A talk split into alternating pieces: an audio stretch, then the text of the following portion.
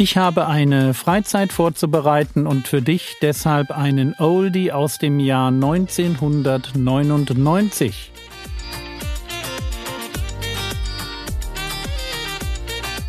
Theologie, die dich im Glauben wachsen lässt, nachfolge praktisch dein geistlicher Impuls für den Tag. Mein Name ist Jürgen Fischer und diese Woche geht es um das Gebetsleben des Herrn Jesus. Und wenn ihr wissen wollt, was Ja, was unser geistlicher Schutzschirm ist, das, was uns gegenseitig davor bewahrt, geistlich zu fallen, was uns davor bewahrt, dass unser Glaube aufhört, dass wir in einer wirklich schwierigen Situation irgendwie alles hinwerfen und sagen, das hat doch eh ja alles keinen Sinn mit dem Christsein. Das, was uns bewahrt, ist tatsächlich das Gebet. Dass wir auf die Knie gehen füreinander, dass wir für die beten, die in Not sind, und dass wir, ja, worum beten? Sollen wir darum beten, dass er aus der Not rauskommt, möglichst schnell, ja, und das ist, ja, das, wofür, wofür Jesus zuallererst einmal betet. Das ist, dass der Glaube eines Christen in der Not nicht aufhört. Ist das nicht interessant? Und ich weiß nicht, wie oft wir dieses Gebet sprechen, wenn wir vielleicht mitbekommen, dass Reni im Moment wieder das eine Bein fast gelähmt hat und furchtbare Schmerzen hat, sich kaum bewegen kann. Wenn wir sowas mitbekommen und für sie beten, was ist unser erstes Gebet? Beten wir zuerst, Herr, mach sie doch bitte gesund und lass die Ärzte finden, was sie brauchen oder was sie jetzt braucht für ihr Bein, und dass die Antibiotika anschlagen und endlich die Entzündung aus dem Bein rauskommt? Ist das unser erstes Gebet?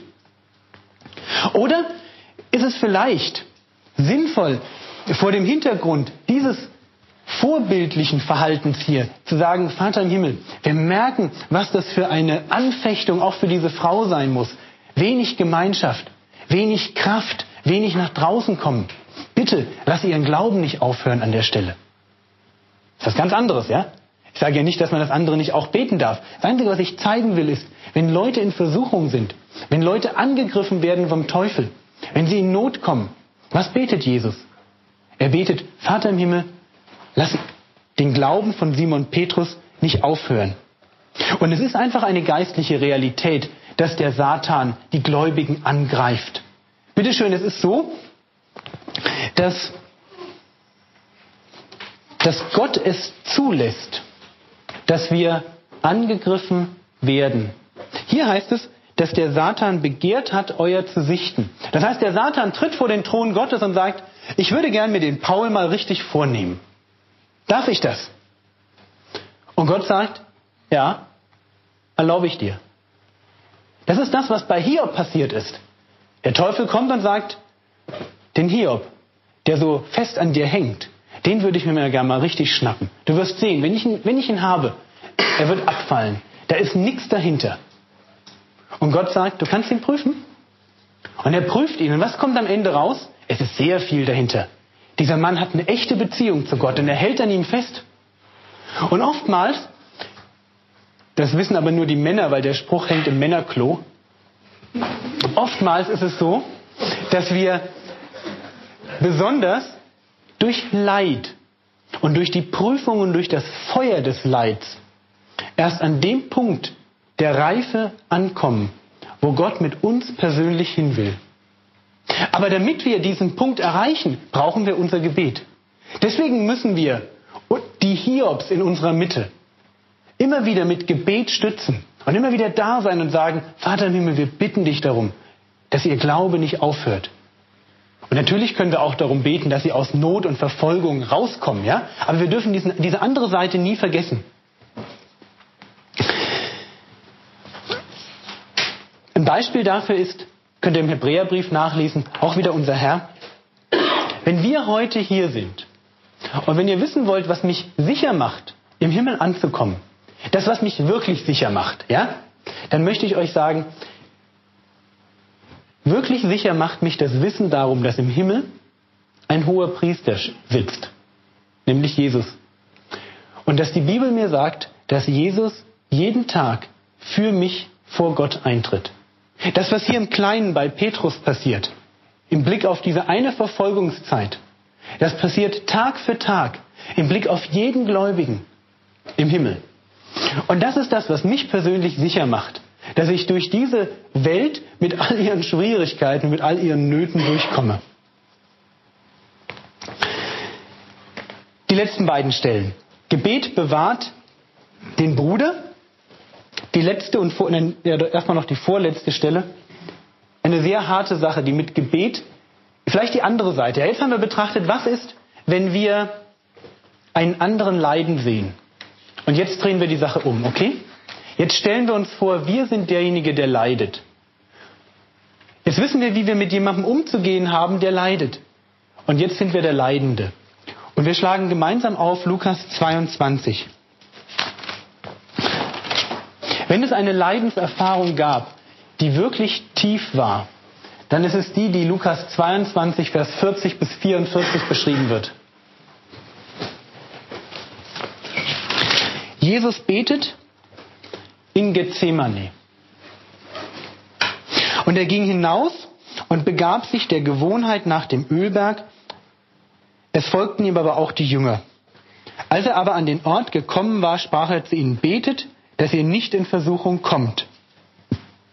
Und er zog sich zurück, ungefähr einen Steinwurf weit von ihnen zurück, und kniete nieder und betete und sprach, Vater, wenn du diesen Kelch von mir wegnehmen willst, doch nicht mein Wille, sondern der deine geschehe.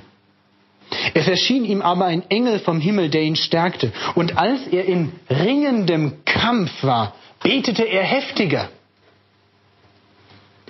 Es wurde aber sein Schweiß wie große Blutstropfen, die auf die Erde herabfielen.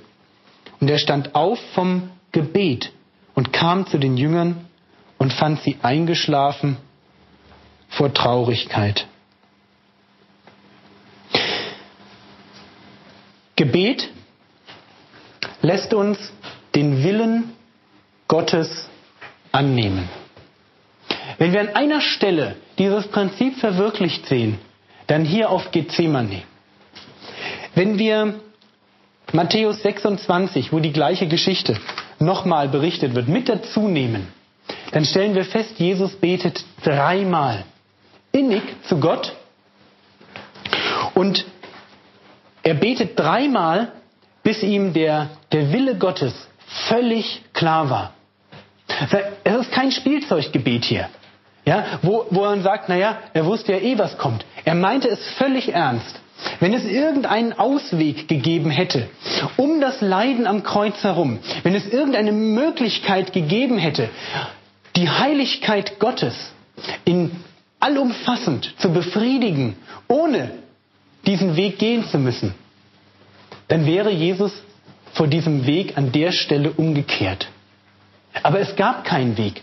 Was in dem Gebet, in diesem Ringen im Gebet, im heftigen Ringen im Gebet, ihm deutlich wurde, ist, der Wille Gottes ist es, dass ich leide.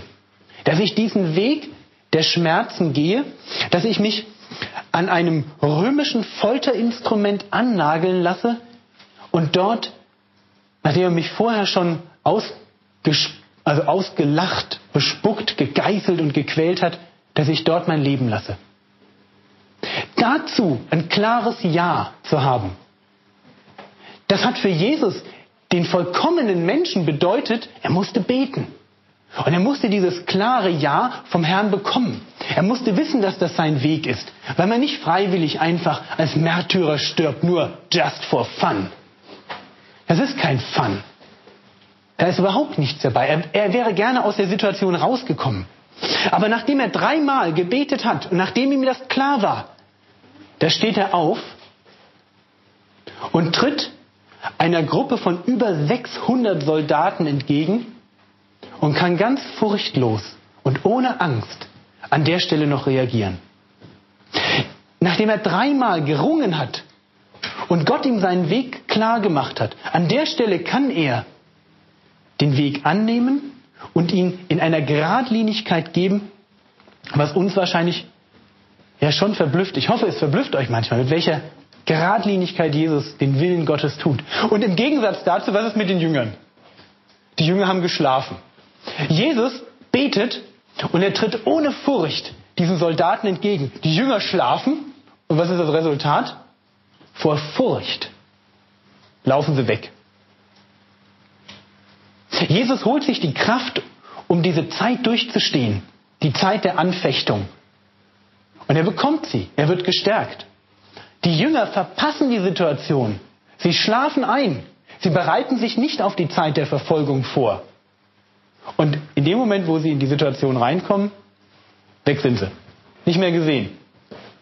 Zum Teil muss sich Jesus bis nach Galiläa aufmachen, um sie da vom Fischen wieder zurückzuholen. Ja? Weil sie einfach so verstört und so durcheinander sind, selbst noch nach der Auferstehung, dass sie das alles nicht zusammenkriegen. Und dann mal dies machen, mal jenes machen.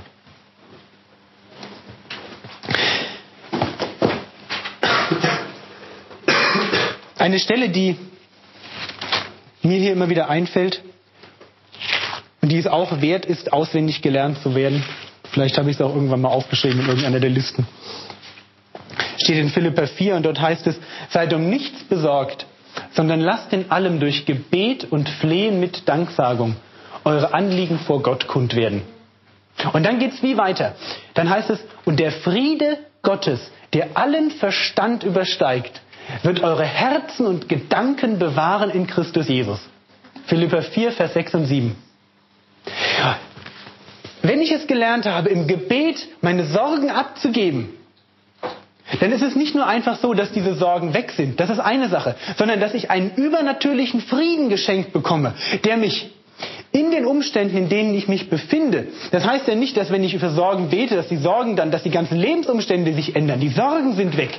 Aber in mein Leben kommt etwas hinein, was Jesus an der Stelle erlebt hat. Ein, ein Friede, der, meine Herz, der mein Herz und auch meine Gedanken bewahrt in Christus Jesus. Und das habe ich nötig, weil mein Herz ist das Aufgebrachte. Und meine Gedanken wollen ständig sich um das Problem kreisen. Und an der Stelle brauche ich Rettung. Rettung vor mir selber ein Stück weit. Und diese Rettung kann nur von Gott kommen. Wenn wir es lernen, in den schwierigen Situationen, wie der Herr Jesus, auf Gethsemane zu beten und den Willen Gottes anzunehmen und Gott unsere Sorgen zu nennen und dann den Frieden zu bekommen, den Gott genau solchen Leuten verheißt, die in der Not zu ihm kommen und ihn anbeten. Und dann können wir, wenn wir das gelernt haben, vielleicht noch den letzten Punkt betrachten. Das war's für heute. Morgen geht es weiter. Den nächsten regulären Podcast bekommst du am einunddreißigsten Mai zweitausendeinundzwanzig. Der Herr segne dich, erfahre seine Gnade und lebe in seinem Frieden. Amen.